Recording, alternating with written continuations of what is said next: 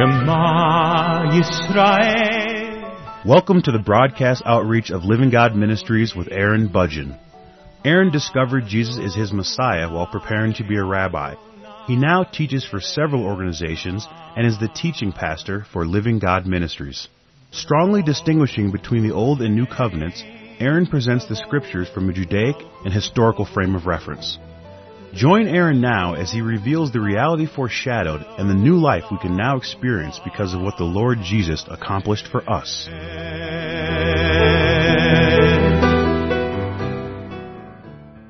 I'm presenting a verse by verse study through Ephesians, and in the previous message, I was finishing up Ephesians chapter 1, where I was explaining the power struggle between God and the demonic powers. And in this power struggle, God resolved the conflict through the resurrection of Jesus. Because through the resurrection of Jesus, He was also able to resurrect us. And this conflict has existed for a long time from what I can tell according to the records that we have.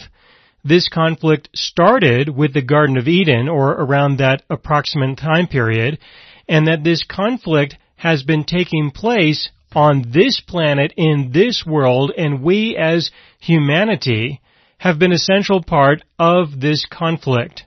Now the devil asserted his power through death through the killing of humanity, and this was explained in Genesis chapter 1, 2, and 3, that God created humanity to be spiritually alive. This was accomplished through the indwelling presence of the Spirit of God when God breathed within Adam the breath of life. That was a construction of words that describe the Holy Spirit of God was breathed within Adam. And then God gave the law. He said that in the day that you eat from the wrong tree, referring to the tree of the knowledge of good and evil, in that day you will surely die. So this empowered the devil because he was able to kill Adam and Eve through deception, through dishonesty. He told them a lie and that was that they could be like God if they knew what was good and evil. We don't know for certain if the devil believed that himself, he didn't realize that he was being dishonest, or maybe he did understand that he was being dishonest. We don't have that much information available to us. But what he did communicate was a lie. It was not true. Whether he knew it or not, it was a lie. And this is what Adam and Eve embraced for themselves. And because they believed this and they rejected their God, God departed from within them, withdrew His Holy Spirit from within them, and they became spiritually dead. So the power of the devil was in his destructive ability. There is the appearance that he had power because he knew what was good and evil, suggesting that if you do that which is good and you don't do that which is evil, that you, by your own decision, by your own will, you can be like God. But the power of the devil was through death, and in this case it was death through the absence of the Holy Spirit.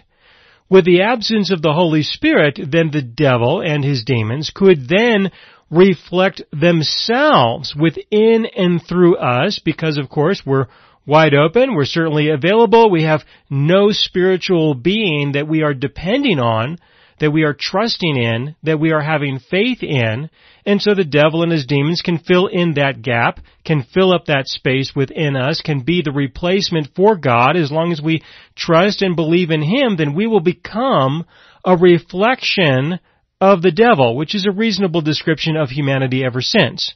But his power is through the spiritual death that he was able to take advantage of through God's creation. Now when God resurrected Jesus from the dead, it was in that way that he provided for the forgiveness of sins, which invoked the new covenant, as is described by Jeremiah chapter 31 verses 31 to 34, that he would be able to invoke a new covenant because he would remember our sins no more. And the other part of this covenant has to do with the restoration of the Holy Spirit. Jesus rose from the dead so that he could then send the Spirit of life, the Holy Spirit, to us who would then dwell within us when we believe and trust and surrender to the new covenant that He has offered to us. So because of what Jesus accomplished, what God accomplished within and through Jesus as Jesus, because of that, He is now able to make new creations, not like the old creation. We're certainly something different than how Adam and Eve were originally created. There are similarities, but there are some differences, of course, as well. We are not the old creation. We are the new creation in Christ Jesus through the indwelling presence of the Holy Spirit. He is able to resurrect us who were dead because of what Adam and Eve decided to believe when the devil told them something that wasn't true. So God provided a solution to the problem that began in the Garden of Eden, and that was the spiritual death of humanity. Now, because of the way that He provided for forgiveness, He forgave the sins of the entire world, once and for all. Because He did that, He resolved the sin issue once and for all, and because the sin issue is no longer an issue between us and God, there is no sin that a person can commit that would result in the spiritual death of that person ever again. So once you've been made spiritually alive, there's no undoing that. And this is the way that God has exercised His power so that the devil no longer has the power of spiritual death like he had with Adam and Eve in the Garden of Eden. And so it is through the power of the resurrection that God is able to assert his superiority over the devil, his place above the devil and all principalities and powers and all other demons who may exist. And he has established this by referring to Jesus being above all of the principalities and powers because he has the power of the resurrection. What he has done is he has declared that the power of creating life is much greater than the power of destroying life. Again, the power of creating life is greater than the power of destroying life. And the way that God has created life through the gospel, through the new covenant, the devil cannot destroy that life which is being created, whereas he was able to destroy the life of Adam and Eve and humanity when the first creation took place in the Garden of Eden. So this is what I've been explaining in the previous messages. I just wanted to review that again because in Ephesians chapter 2, verse 1, Paul goes on and he says, And you he made alive who were dead in trespasses and sins. And what I want you to see is here in Ephesians chapter 2 verse 1, Paul makes it abundantly clear. I don't know how else he could have made it more clear that the real issue is that you were dead and now you have been made alive. That that is the issue. That is the gospel. That is the purpose of God. It is to make people alive. That the good news, the gospel, has to do with being resurrected right now, today, being alive here physically in this world. And of course you will experience the resurrection in the context of entering into the kingdom of heaven after you physically die. But predominantly what he's referring to is the resurrection right now or when you get saved. The resurrection is salvation. Salvation is being made spiritually alive. And for the most part, the Christian world has no concept of this. No concept of this at all. I have had an abundance of conversations with people in the Christian world asking questions, discussing this topic, listening to people's sermons, reading their books, and this is, for the most part, absent from the Christian world. It has been. The emphasis that the Christian world has been placing instead has been on the issue of sin and forgiveness, which of course is important. But this is not what salvation is. Salvation, for most people, is getting your sins forgiven. But salvation is about being made spiritually alive. The forgiveness of sins is what makes that possible because once you've been made spiritually alive, there will be no sin left unforgiven that would cause spiritual death. Instead, people don't go that far. They don't make it. I've seen this countless numbers of times. Ephesians chapter 2 verse 1 is read, and you he made alive who were dead in trespasses and sins, and they just simply go right past the entire issue of life and death, and they just go right into the subject of trespasses and sins, and you have been forgiven. As if Paul wrote something like, and you he forgave who were dead in trespasses and sins. Now he certainly forgave, but that's not what it says here. That is not what it says in Ephesians chapter 2 verse 1. It does not say, and you he forgave who were dead in trespasses and sins, if he did. What would that mean? That would mean that you were once dead in trespasses and sins in the sense that your trespasses and sins were held against you, but now you've been forgiven. So now you are still dead, but your trespasses and sins have been forgiven. Well, what good is that? Right? I mean, what good is that? So you're now a forgiven dead person. Well, that is the state of the world. Everyone in the world is forgiven, but everyone in the world is also spiritually dead. And this is why the people who reject Jesus will go to hell, because they are spiritually dead, and so they have no place among the living. They don't belong there. So everyone is going to go to hell, forgiven, but spiritually dead, to the lake of fire, because that's what you do with dead things. You burn them. That's what you do. And so everyone has been forgiven, but it's not going to help them. It's not going to do anything for them if they are still spiritually dead. Will people go to hell because of their sins? Well, with this kind of a description, no they won't, but I am confident, from what I can tell, that there will be a lot of people who will protest. They will protest the decision of God with something that sounds like, but you know, I'm a pretty good person. Why not let me into your home? Why not let me into your kingdom? Why not give me a room? Give me a place to be. Give me a place to hang out and live for all eternity with everybody else who is in there. The protest, the argument that people will raise is that they are a relatively good person or they are good enough. When that protest is made, and I'm confident that just about everybody's going to make it because at this point, what else have they got to lose, right? I mean, you might as well just go ahead and give it a try. Try anything because it doesn't matter whether you win or lose, you're going to lose anyway. And so make an effort of some kind. I understand that this is how a lot of people tend to think.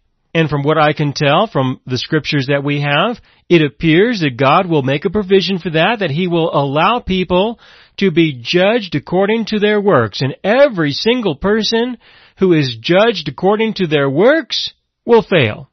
Every person who gets judged in that manner, according to how good of a person they are, will fail. And so from their point of view, they will be judged according to their works and they will be condemned for their sin. That will be their point of view as a result of the discussion regarding whether or not they're going to have a place in the kingdom of heaven because they were a good person or because of their works or whatever. If a person wants to be judged that way, God can certainly accommodate that, and of course the decision will not be in their favor. But from their point of view, they are being sent to hell for their sins, but it really isn't that way. They have been forgiven of those things, even though it is determined that that will not be the way that a person makes it into the kingdom of heaven. Even if they're forgiven of those sins, that still does not take away the argument of they're going to be in the presence of God because they have no sin. It's not going to work out that way. The issue is, is that they are spiritually dead, and that kind of a discussion is not going to resolve the problem of them being spiritually dead. You are either a forgiven dead person or you are a forgiven living person. Those are the only kinds of people who can exist in this universe, who have been born into this world as a person, as a human, a descendant of Adam and Eve. You are either a forgiven dead person or you are a forgiven living person. And in Ephesians chapter 2 verse 1, he says, to those people who have believed and trusted in the gospel, you he made alive, who were dead in trespasses and sins. Therefore everybody else are a bunch of forgiven dead people. They are dead in their trespasses and sins. Even though they have been forgiven from their trespasses and sins, they are still dead. And so this is the issue. Either the gospel has to do with Jesus died for your sins so you can go to heaven, or the gospel has to do with Jesus died for your sins so that he can resurrect you spiritually through his indwelling presence, through the giving of the Holy Spirit so that you can be made spiritually alive. You can then be in the kingdom of heaven because you are a living person and that's where living people go. They go to the place, to the kingdom of the living. Now he goes on in Ephesians chapter 2 and he talks about the subject of sin. In verse 2 he says, in which you once walked according to the course of this world, according to the prince of the power of the air, the spirit who now works in the sons of disobedience. Alright, so according to the prince of the power of the air. What was that way? It was the way of being spiritually dead and living in the context of trespasses and sins. Not necessarily because that is the intention, you know, the intention, I'm now going to be an evil person who is committed to nothing but sin. A person doesn't have to function that way. We do have people like that. We have had people like that in the world. But that's not what Paul is referring to. He is referring to people who were sincerely trying to live in some way that would be respectable perhaps, in some way in accordance with what is good and evil. That is the way of the prince of the power of the air, referring to the devil, who now works in the sons of disobedience, still works in the sons of disobedience. How? Because no matter how much you may try to live in accordance with the knowledge of good and evil, you are going to fail, whether you intentionally pursue it or you don't intentionally pursue it, whether you live by the restraint of the flesh or by the indulgence of the flesh, no matter how it's done, it will still end in failure. There will still be disobedience, no matter what, from those who live by the restraint of the flesh and from those who live by the indulgence of the flesh. Obviously, that is an absolute form of disobedience. But because there is no way that a person can live out of obedience. We weren't created to function that way. Everyone who walks either for the indulgence of the flesh or the restraint of the flesh will fail. They will be walking according to the course of this world, according to the prince of the power of the air. Now the Ephesians were without the law of God. They were without the law of Moses. And so you could imply that the Ephesians were living in accordance with the indulgence of the flesh. They were not that interested in living for the restraint of the flesh. There is the implication that they were walking according to this world outside of the definition of what is good and evil according to the Mosaic law. That is what people will usually see, and of course, that was taking place. But that's not all that Paul says. If you continue to read into verse 3, among whom also we all once conducted ourselves in the lusts of our flesh, fulfilling the desires of the flesh and of the mind, and were by nature children of wrath, just as the others. When he says you in verse 2 and we in verse 3, he is referring to you as in those of you who were without the Mosaic law and we who were with the Mosaic law, who had the Mosaic law, who lived by the law, who tried to live by the law, who lived on the basis of repentance and obedience, whereas you did not. Either way, it doesn't matter because both you and we, verse 2 and verse 3, were both living for the indulgence of the flesh, even though there were some, referring to the we, who were perhaps trying to live according to the restraint of the flesh. It doesn't matter. It wouldn't matter whether you were a Jew or a Gentile. Everyone were fulfilling the desires of the flesh and of the mind and were by nature children of wrath, just as the others. That's verse 3, Ephesians chapter 2 verse 3. So he refers to both categories, both of which are still living by the flesh in order to emphasize the point that the issue is are you spiritually alive or are you spiritually dead? When it comes to the sin issue, it had to be forgiven. There was no other way. But understand that there is a completely different way of life compared to living for the indulgence of the flesh or living for the restraint of the flesh. It is living by the Spirit, not living by the flesh, either for the restraint or the indulgence. It's still living by the flesh and that there is another way of life entirely. Living by the law stirs up sin. And so, of course, even those who try to walk according to obedience to God are still going to fail, and in some cases their sin can be even more pronounced than those who are not burdened by the effects of the law. There are four different ways that the law can have an effect on a person's life. The first way is through the natural rebellion of humanity, that people will just rebel against any declaration that they are to do or not to do something, that a person will say, well, don't be telling me what to do or what not to do. I'm going to do this just in order to assert my individuality or my godliness or whatever a person may decide to think of. The other way is to give a person something to think about that they should not do, and they would have never thought of doing those things until you mentioned it, you know, but now that you did, well, you know, that seems kind of appealing.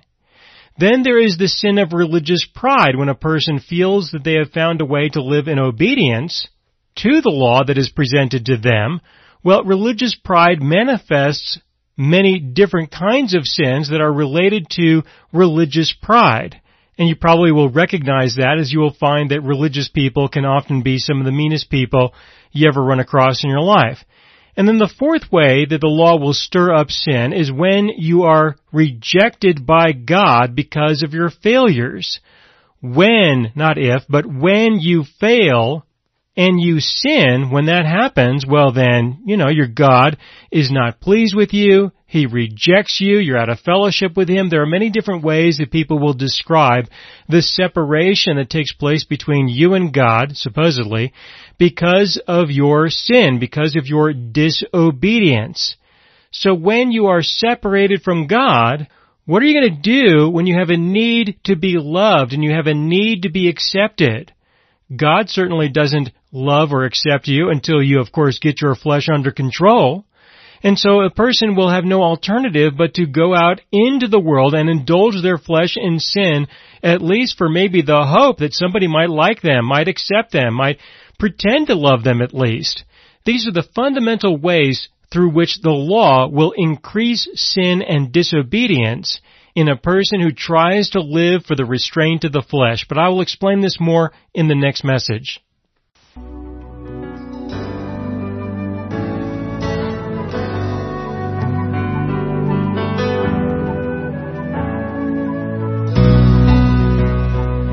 You have been listening to the broadcast outreach of Living God Ministries.